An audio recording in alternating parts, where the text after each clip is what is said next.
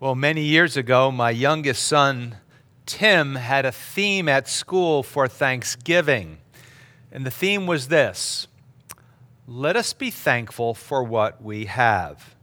So, because if you know my son Tim, he's a lot like me, it became a joke for a long time between him and I. We would be driving along, and back then I had this minivan.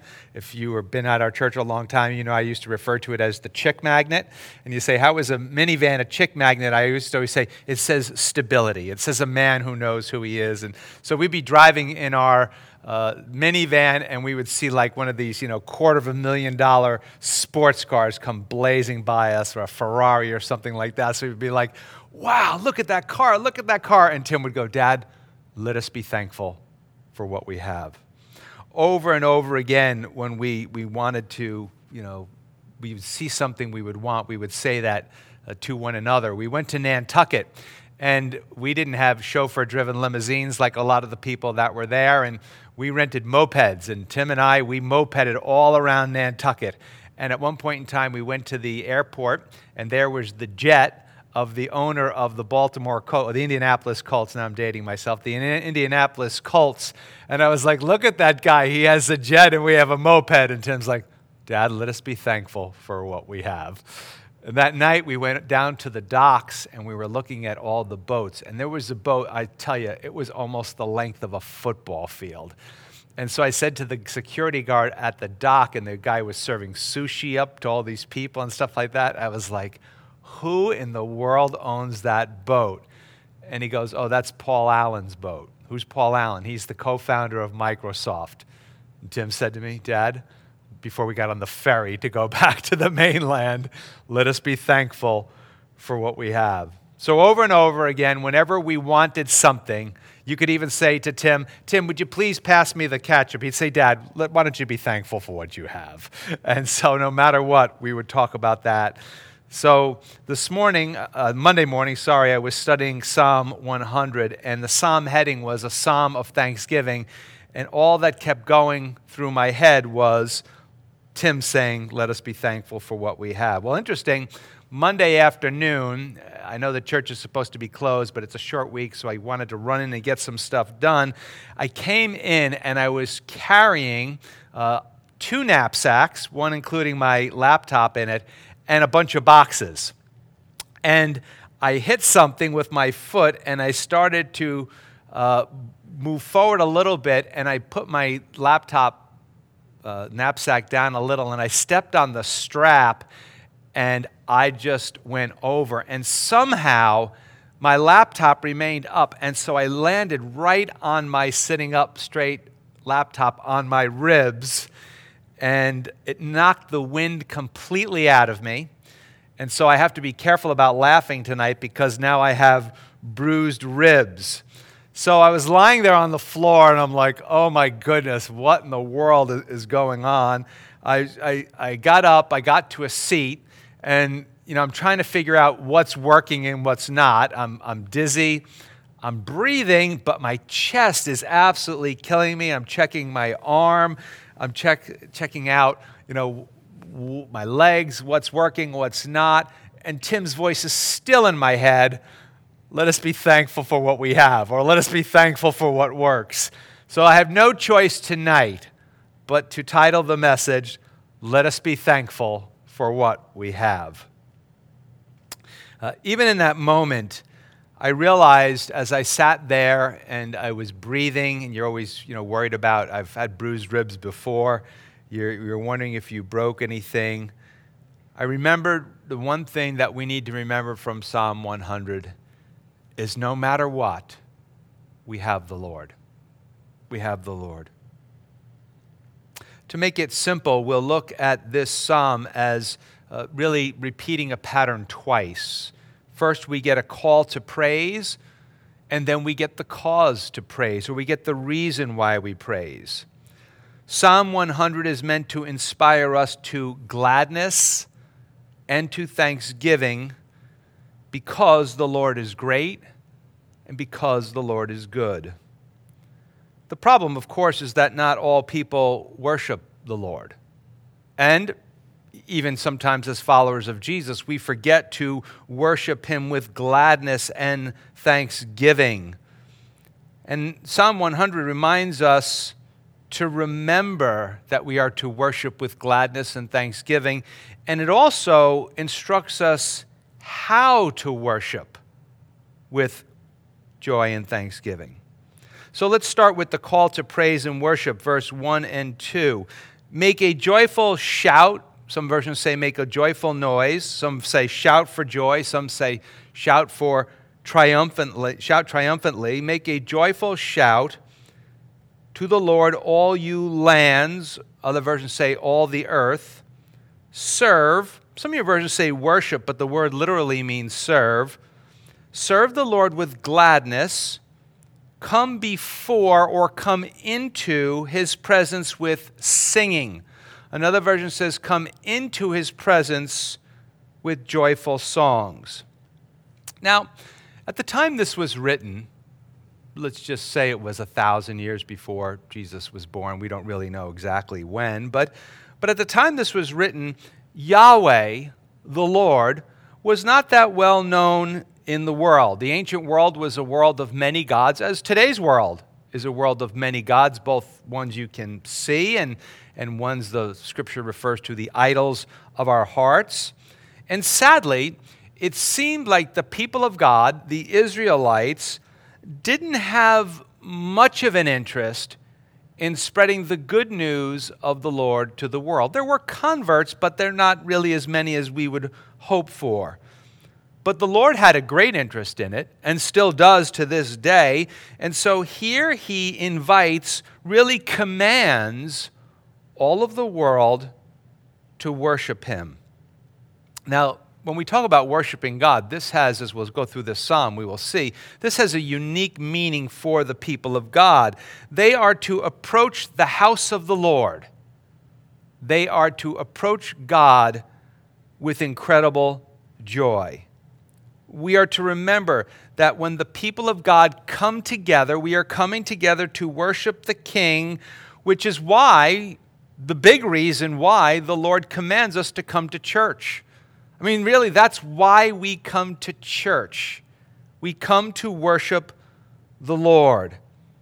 Now, in this season, we're doing church online. I love, I love church online. It's great for sick people, it's great for people who are in distant lands, it's, it's great for underground churches, it's great for people in times of crisis like we are right now but it's never been meant, and nor has Christian radio or CDs or anything like that, you know, tapes back in the day, you know, uh, listening online. It's never been meant to be a substitute for the weekly gathering of the people of God.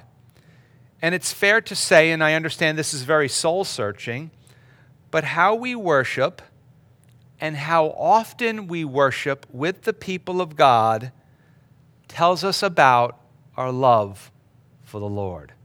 Again, I know that's not easy to hear, but how we worship and how often we worship together with God's people tells us a lot about our love for the Lord. I know a lot of people in our church, our family, we were the same for years before I was in the ministry. You get invited to certain parties on Sundays and you're always late.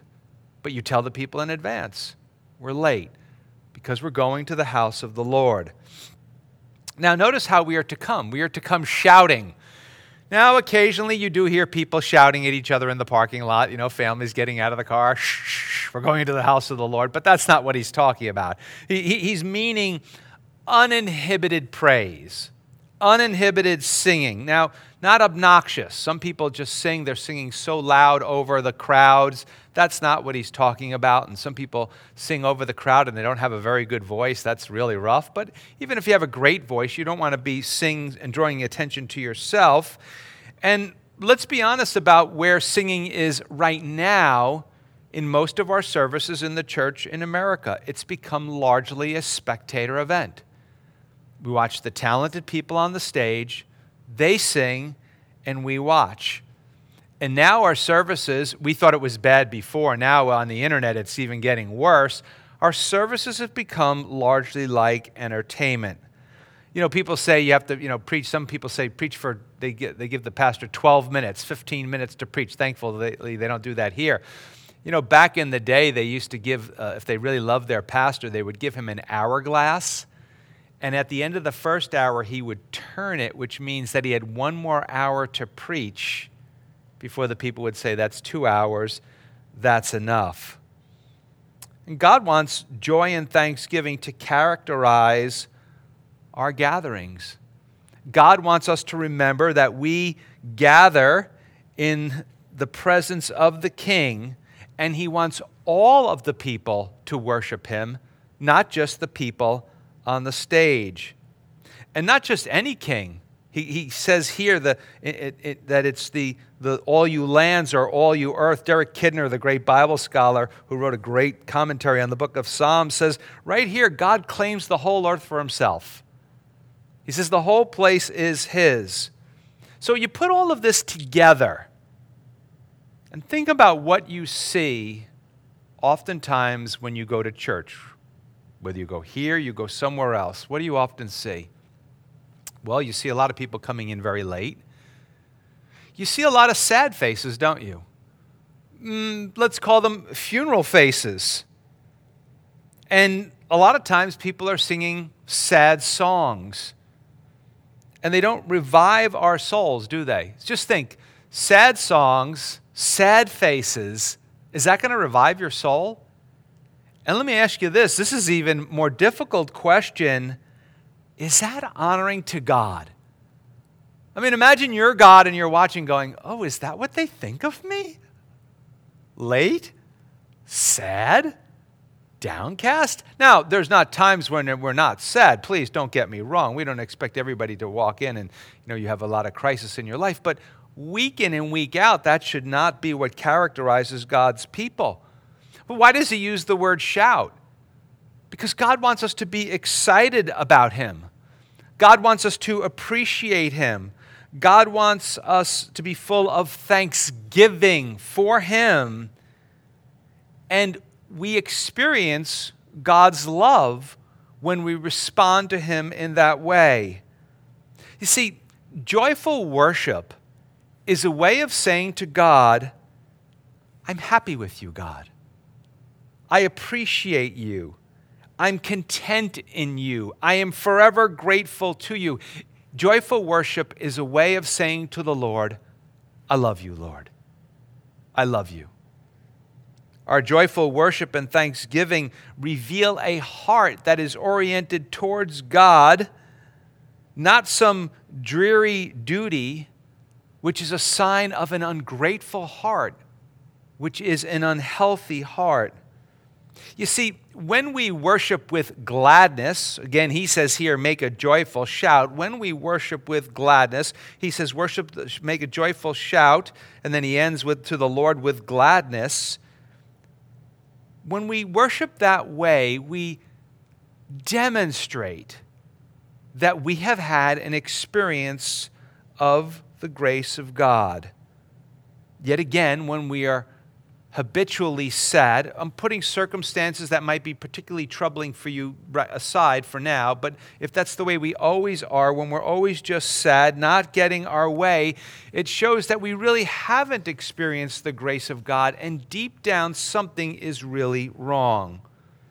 He says in verse 2 Serve the Lord with gladness, come before his presence with singing. So, what we have in verse 1 and 2 is, is three ways to come to church, three ways to come to worship God. We are to come joyful, shouting. We are to come serving. And we are to come singing. In other words, and this may be very difficult for us to perceive, but our joyful worship serves the Lord. Now, here's something we really have to understand. I think a big part of our problem in this is we think when it comes to singing and worship and, and, and, church service and stuff like that, we think more often about our preferences than God's preferences. We think more often about our opinions than the way He wants things. We also worship the Lord when we serve others in Jesus' name, when we welcome others into the house of the Lord, when we invite people to come into the house of the Lord to experience the joyful worship of God. Now, here's what we have to remember, loved ones these are not suggestions. They're not suggestions, they are commands.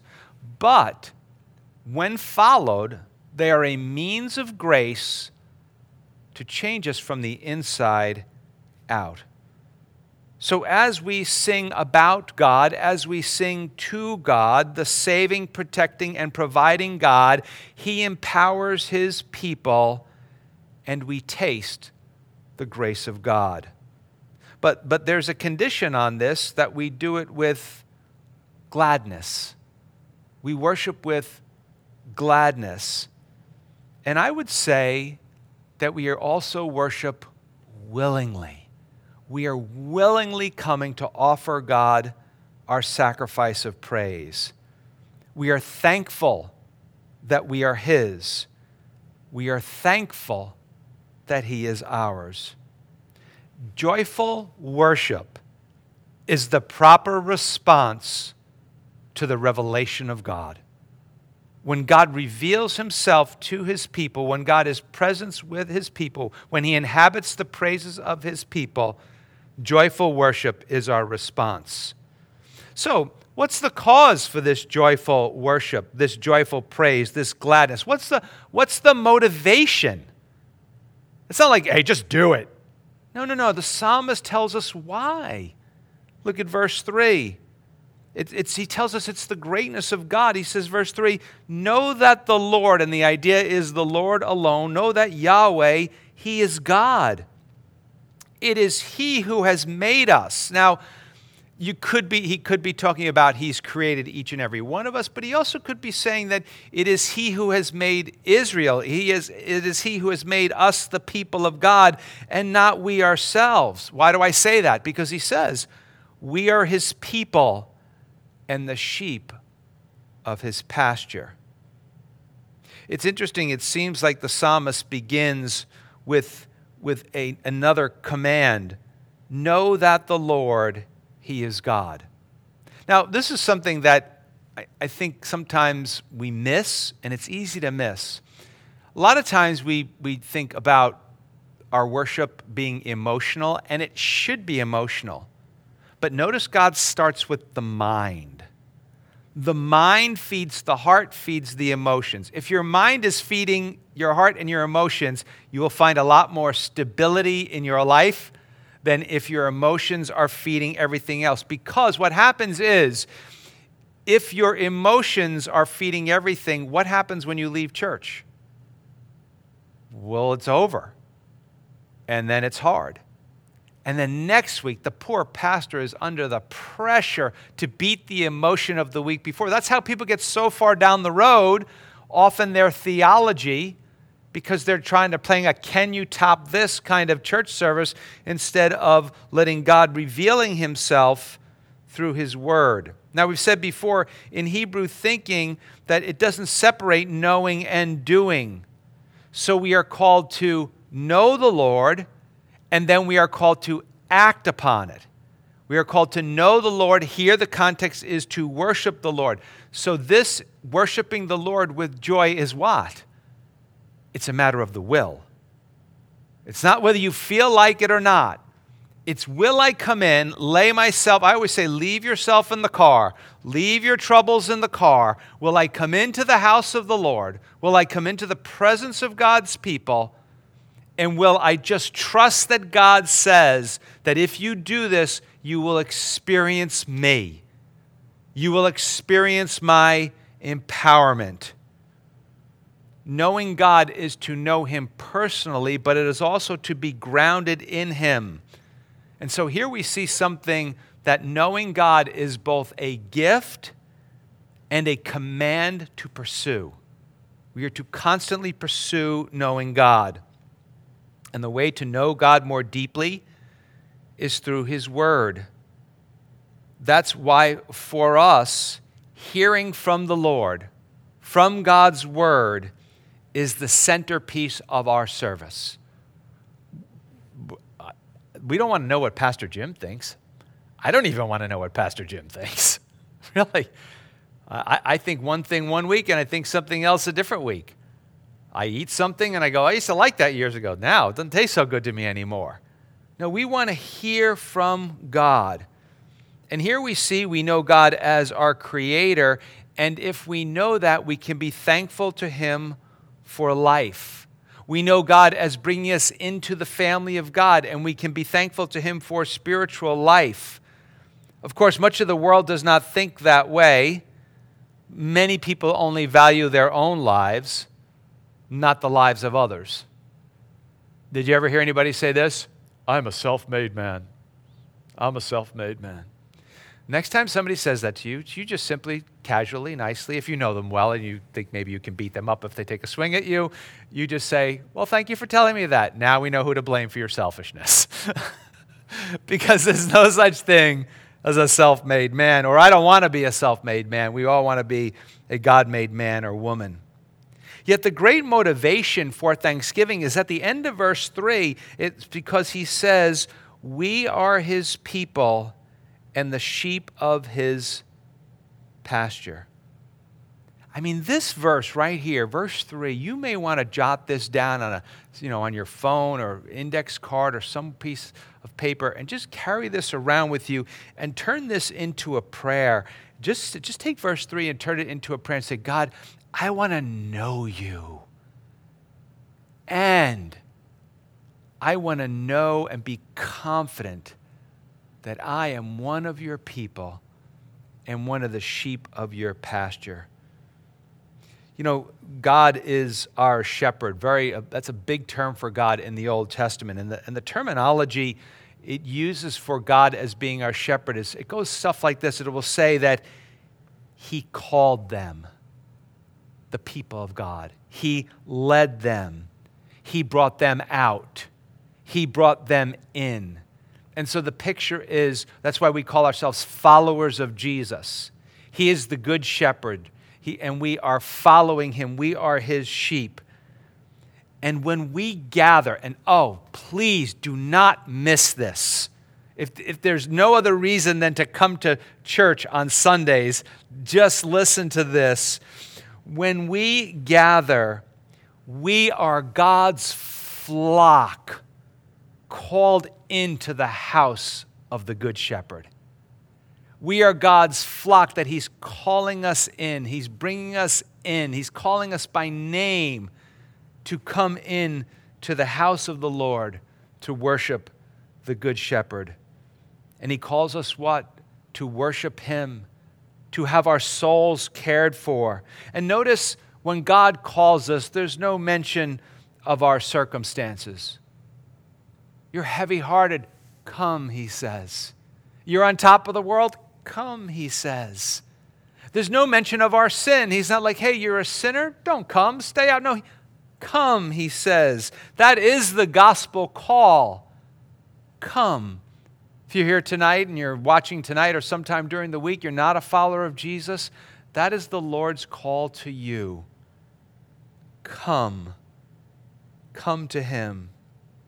You see, the Lord leads those who want to be led. And we saw in Psalm 23, where does He lead us to? He leads us to green pastures. He leads us to quiet or still waters. He leads us to His protective care. Now, some of you might be saying, Pastor Jim, why would you say that He leads those who want to be led? Well, have you noticed that God's creation and God's sheep can be most uncooperative at times. Stubborn, can we say?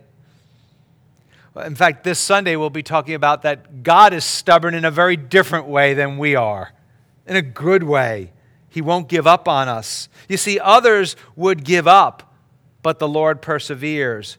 Others would be discouraged with the behavior of the flock, but the Lord is full of hope. And so when we think of God as our creator, the, the, the, sometimes the Bible uses the imagery as God as our potter, one who is making you and molding you, as well as the shepherd who tends you, who protects you, who provides for you, who feeds for you. In other words, we, we are thankful because the Lord is both our creator and our savior. And as Jesus said, the good shepherd lays his life down for his sheep. Uh, for a follower of Jesus, and once again, please let me not forget to mention that if you're not a follower, we're glad you're with us tonight. For a follower of Jesus, that is something to be thankful for every day. Not just because tomorrow is Thanksgiving or tonight's the night before Thanksgiving but the fact that God is both our creator and our savior is something to be thankful for every day. And by the grace of God, for a follower of Jesus Christ, he gave us spiritual life and he made us his people. No one on earth, no one on earth should be more thankful than the sheep of the Good Shepherd. No one on earth should be more thankful than the people of God. So wonderful is this good shepherd, he even pursues us when we wander. And no matter what comes at us, no matter where we go, no matter what we do, no matter what happens to us, we are still His. Remember the end of Matthew's gospel, Matthew 28 20. I am with you always, even to the end of the age. Hebrews 13 5, the Lord says, I will never leave you nor forsake you. How important it is to be thankful every day for the Lord's presence. Romans chapter 8, verse 38 and 39, the Apostle Paul writes, For I am persuaded that neither death nor life nor angels, nor principalities, nor powers, nor things present, nor things to come, nor height, nor depth, nor any other created thing shall be able to separate us from the love of God which is in Christ Jesus our Lord.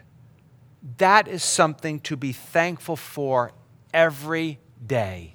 That there is nothing, absolutely nothing, that can separate you and me from the love of God. Well, in verse 4, we get another call to praise. He says, Enter into his gates with thanksgiving. Do you know thanksgiving is a huge part of being a follower of Jesus? Enter into his gates with thanksgiving and into his courts with praise. Be thankful to him. Another version says, Give thanks to him and bless his name. Well, of course, there we have a big problem, don't we? Many people want the blessings of God, they don't want the blesser or the blessor. But we want God Himself. We want to bless His name. So once again, we're given three commands enter, be thankful, and bless His name. Is that how we come to church? All of a sudden, I get this, I had this picture of Yahweh being in the greeter ministry. and the people walking in and Him just going, Enter, be thankful, bless his name. You know, you know, how should we go into church today with just telling us how to do it? And he moves us from joy to thanksgiving here in the psalm, but it's hard to see how the two can be separated. It's hard to separate praise and thanksgiving as both exalt and glorify God as our creator and savior. Now, thanksgiving, he says, enter his gates with thanksgiving and be thankful. So, thanksgiving in some way is mentioned twice here in verse 4, and it carries the idea of gratitude for who the Lord is and what he has done. Once again, the Lord forces us to consider his call for God's people as we come to gather for worship. Isn't it interesting? God so often in the scriptures, both Old Testament and New Testament, talks about the collective gathering of his people. How different than the American mentality of, well, it's all about me and my relationship with God. Oh, yes, you do have a relationship with God, and it is private, but it also is very public. We are to gather together as God's people. I'm not, I'm not just saying it's good to go to church. So please, please don't get me wrong. It is good to go to church. But I'm not just saying that. And I often say, people go, it doesn't matter what church you go to. Um, it just, all that matters is that you go to church. Man, the devil couldn't have done any better than that sentence. That's a beauty. It doesn't matter what church you go to, all that matters is you go to church. No, it totally matters what church you go to. You want to go to a church where, if you're, if you're watching, you're far away, you want, you want to go to a church where the Word of God is preached with, with passion and, and without compromise and without apology and with great accuracy and great care. You want to go to a place where the people of God are worshiping God and you want to go to a place where the love of God is manifest among his people. Those are criteria that you have for it to go to a church. Sometimes people go, Well, I can't leave my church because all my friends are there. You can. I can't leave my church because I serve in my church. You can. You want to go to a church where God is present. And so it is good to go to church. But more importantly than that, God is telling us when we gather the way He wants us to gather, when we worship Him with joy, when we sit under His word, they, they said, it says in the Old Testament that they, they opened up the book and gave understanding to the text. When the apostles opened up the book and taught the word of God to people and, and the prayers of God's people, and the joy of God's people and the love among God's people, the Lord says this something really special happens when you gather in that way. And even more than that, that's looking at kind of self centered.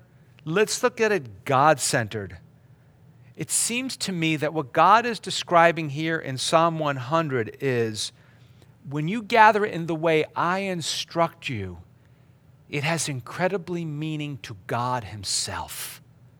He is, that's what he says here. He bless his name. That blesses his name. When we are a thankful flock, our shepherd is blessed. When we are a thankful family, our Father, our Heavenly Father, is blessed. In that sense, this psalm is why we encourage one another not simply to come to church but come to worship. Worship as we sing, worship as we hear God, our Father, talk to us, worship as we love one another. But this component of, of singing joyfully is so important. I notice this all the time in, in every church I go to. Whenever I go to a church, I really notice this. If the last song is joyful, upbeat, joyful, helping people, having heard God speak to them, helping people forget their troubles and their eyes are focused on God. When they leave the worship room, I don't call it the sanctuary because we are the sanctuary of God. When the people leave the worship room, the hallways in any church is buzzing. It is absolutely buzzing. Why? Because people's hearts are overflowing with joy. So, what are they talking about if their hearts are overflowing with joy? Out of the abundance of the heart, the mouth speaks, Jesus said. They are talking to one another about the Lord and what the Lord is doing. They're praying with one another, they are, they are enjoying one another's company, they are, they're smiling. But when you end on a down and somber note, the hallway is not joyful. People are not doing a lot of those things. They're talking about the Yankees or politics or the news or the weather or something. But they're not talking about the Lord. Not, not to mention the attitude with which we enter into thanksgiving and praise is contagious. And people will say, well, why don't, why don't more people clap their hands? I'm always like, why don't you? Now, you say, well, Pastor Jim, why don't you? I have, I have zero rhythm. I mean, zero. Which is, some of you know this is so insulting. My mother was a trained opera singer, my father was like, a, like the kind of guy, he would go to a wedding, and like there would be a line, line of women who want to dance with him. He was such a good dancer. I've got zero rhythm, zero musical talent. I have to actually watch the people on the stage to watch their hands to clap with them to get the rhythm. But you who have rhythm, clap your hands. People are like, oh, why don't more people raise their hands in worship and praise to God? I always say, why don't you? You're free to do that. I'm not saying you, you draw attention to yourself so people are watching you instead of, uh, instead of worshiping God. But, but we are called to worship, and that kind of worship is contagious. And I've had many people say, in this, this day we are in right now, I prefer watching at home online. Again, this is a very soul searching question.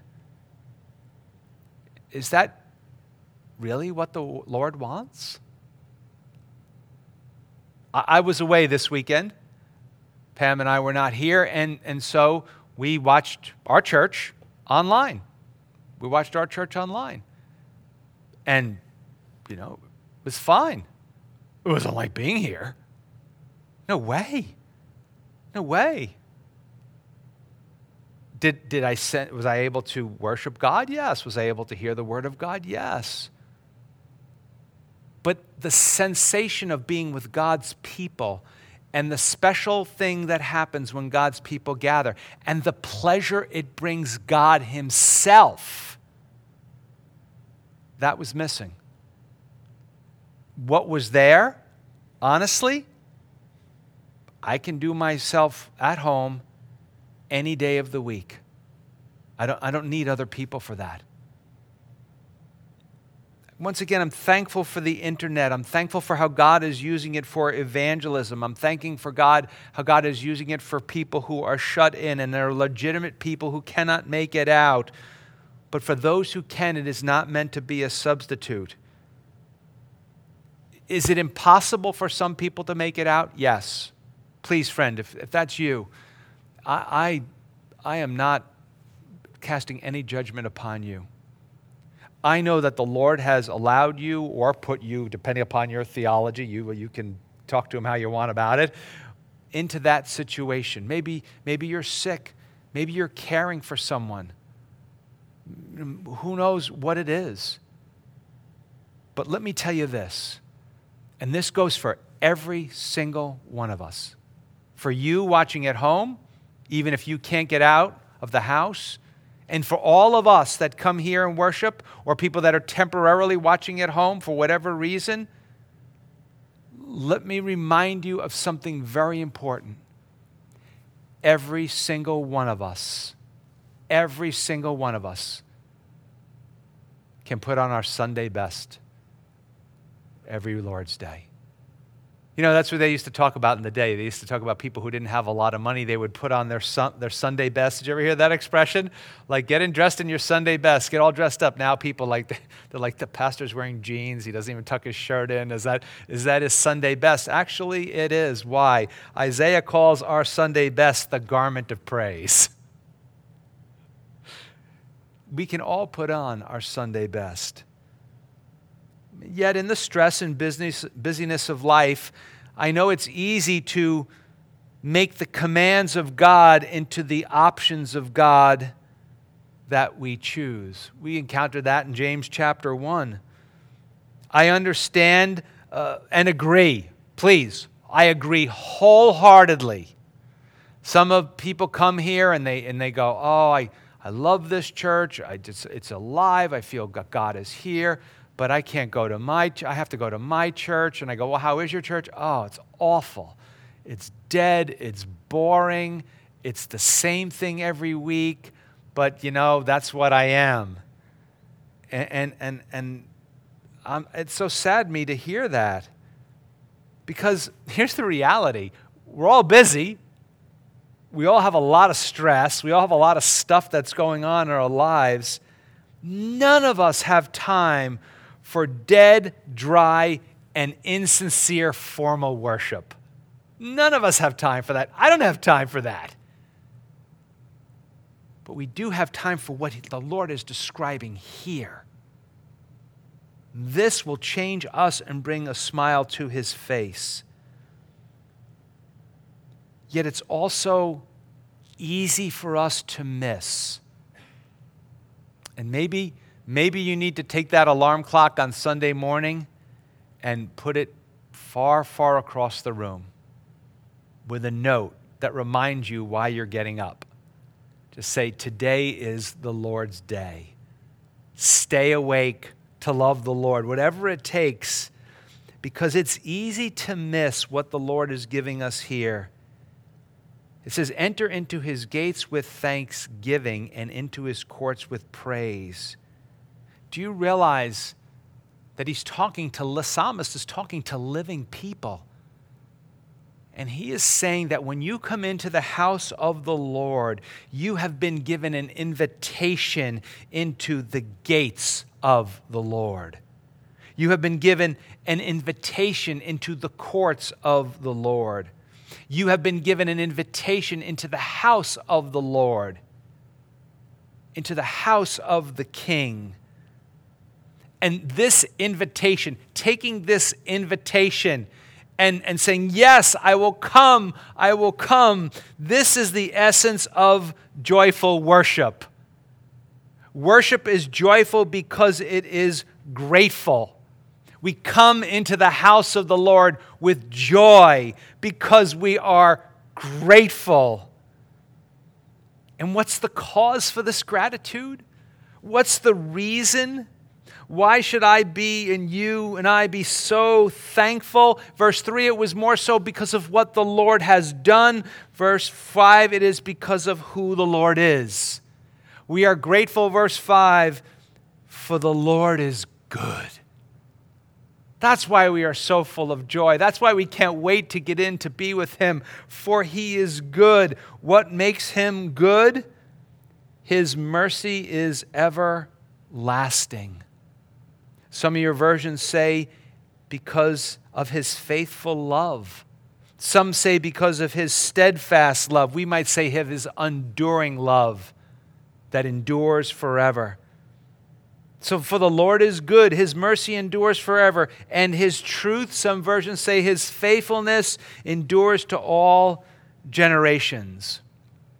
If you are a follower of Jesus, let me state a bold fact to you. This is a fact. You are a recipient of the Lord's goodness, and that is something to be thankful for. You are a recipient, a fact. It is done, it is complete. Your choice, my choice, if we will experience it or not. You are a recipient of the Lord's unwavering love. You are, fact, a recipient of the Lord's enduring faithfulness. Therefore, we are thankful Therefore, we joyfully worship God because He is good. Why is He good? Because that's who He is. How often is He good? Always. He is always good. In other words, the Lord is the source of all the good things we experience in this life. Now, some of you might say, There's nothing good going on in my life. That is a state of ingratitude because there are always many, many good things. And how often we let some of the not so good things drown out so many of the good things. And to not thank Him for being good. Again, I know this is hard, but it's necessary to not thank Him for being good is to be most ungrateful. And I know you don't want to be that. And yet, even the Lord's pointing out our ingratitude is grace. Why? Because by drawing our attention to it, maybe some of you are sitting right there now going, Oh, that hurt. That hurt. Good. I'm glad that it hurt. It hurt me as I thought about it this week. I didn't need to, I didn't need to fall and bruise my ribs for it to hurt. It, that hurt more than bruising my ribs to think that through. But God, in His grace, when He points out our ingratitude, He does it because He wants us to enjoy His goodness again. He wants us to enjoy His goodness all the more. Psalm 34 8 says, Oh, taste. Now, I, I did it again. I'm reading the Bible the way we do. It's not oh, it's oh. I got to hold my ribs. Oh, oh, taste and see that the Lord is good. Blessed is the man who trusts in him. Another version says, Blessed is the man who takes refuge in him, man or woman. Who is that? That is anyone who turns to God and puts their trust in Jesus Christ, what we call the gospel, the good news of what God has done in the person of Jesus Christ. And this is one of the beautiful things about the Bible. Take the gospels and read the gospels.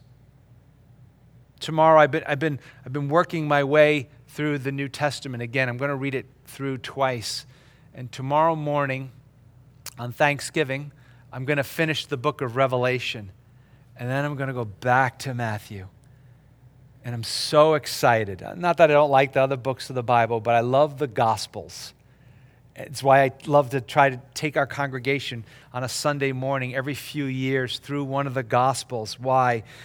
Because when we see Jesus, we see the goodness of God. It is visible to us. Let it grasp you, loved ones. You see, when we talk about being God as being good, remember, God is not moody. God is not inconsistent. His, with his love and his mercy, it is everlasting, it is unwavering. The Lord is full of love. And once again, this, this wording here that when it talks about his, his faithful love, his mercy is everlasting, it's the, it's the Hebrew word hesed or hesed, the love that keeps on loving, the love that never, ever will end. How comforting it is to me, and I hope it is to you, that in our fast changing world, to know that God's love for you is unchanging. Everything is changing around us so quickly, so incredibly quickly. But God's love for you is unchanging, and that unchanged love, He is committed to love you in that unchanging way forever. And the experience of His love, even His disciplining love, His mercy, I don't know how it all works together. I really don't, but I know that it does. It causes followers of Jesus to love Him even more. You know you're really growing in your faith. The scripture says, Whom God loves, He disciplines, as a father disciplines a child. You know you're really growing in the faith when you're under the discipline of God and you can say, Thank you for loving me. Thank you for loving me so much. Thirdly, his truth, his, his faithfulness, he says, endures for all generations. The Lord is reliable, the Lord is dependable. So he's good, his mercy is everlasting, and his truth, number three, endures to all generations. But notice it's not just for the psalmist's time, it's for ours as well. And should the Lord tarry? If you don't know what that means, that means if he doesn't get here as quick as we were kind of hoping, or as maybe the guy on TV tell you he's coming, whatever. People have been saying he's coming back all the time for years, and we're still waiting for him. It doesn't matter in this sense. And I do hope the Lord returns on the one hand. On the other hand, I hope that we can invite more people into heaven. But notice he says that don't worry about the timing because his love endures to all generations. It will not stop. Nothing can stop his love. Because the Lord is good, he will always be loving and he will always be faithful. That, loved ones, means because he will always be loving and because he will always be faithful, there will always be a reason to be thankful. That's why the psalmist calls the whole earth to trust him, to praise him, and to serve him with gladness.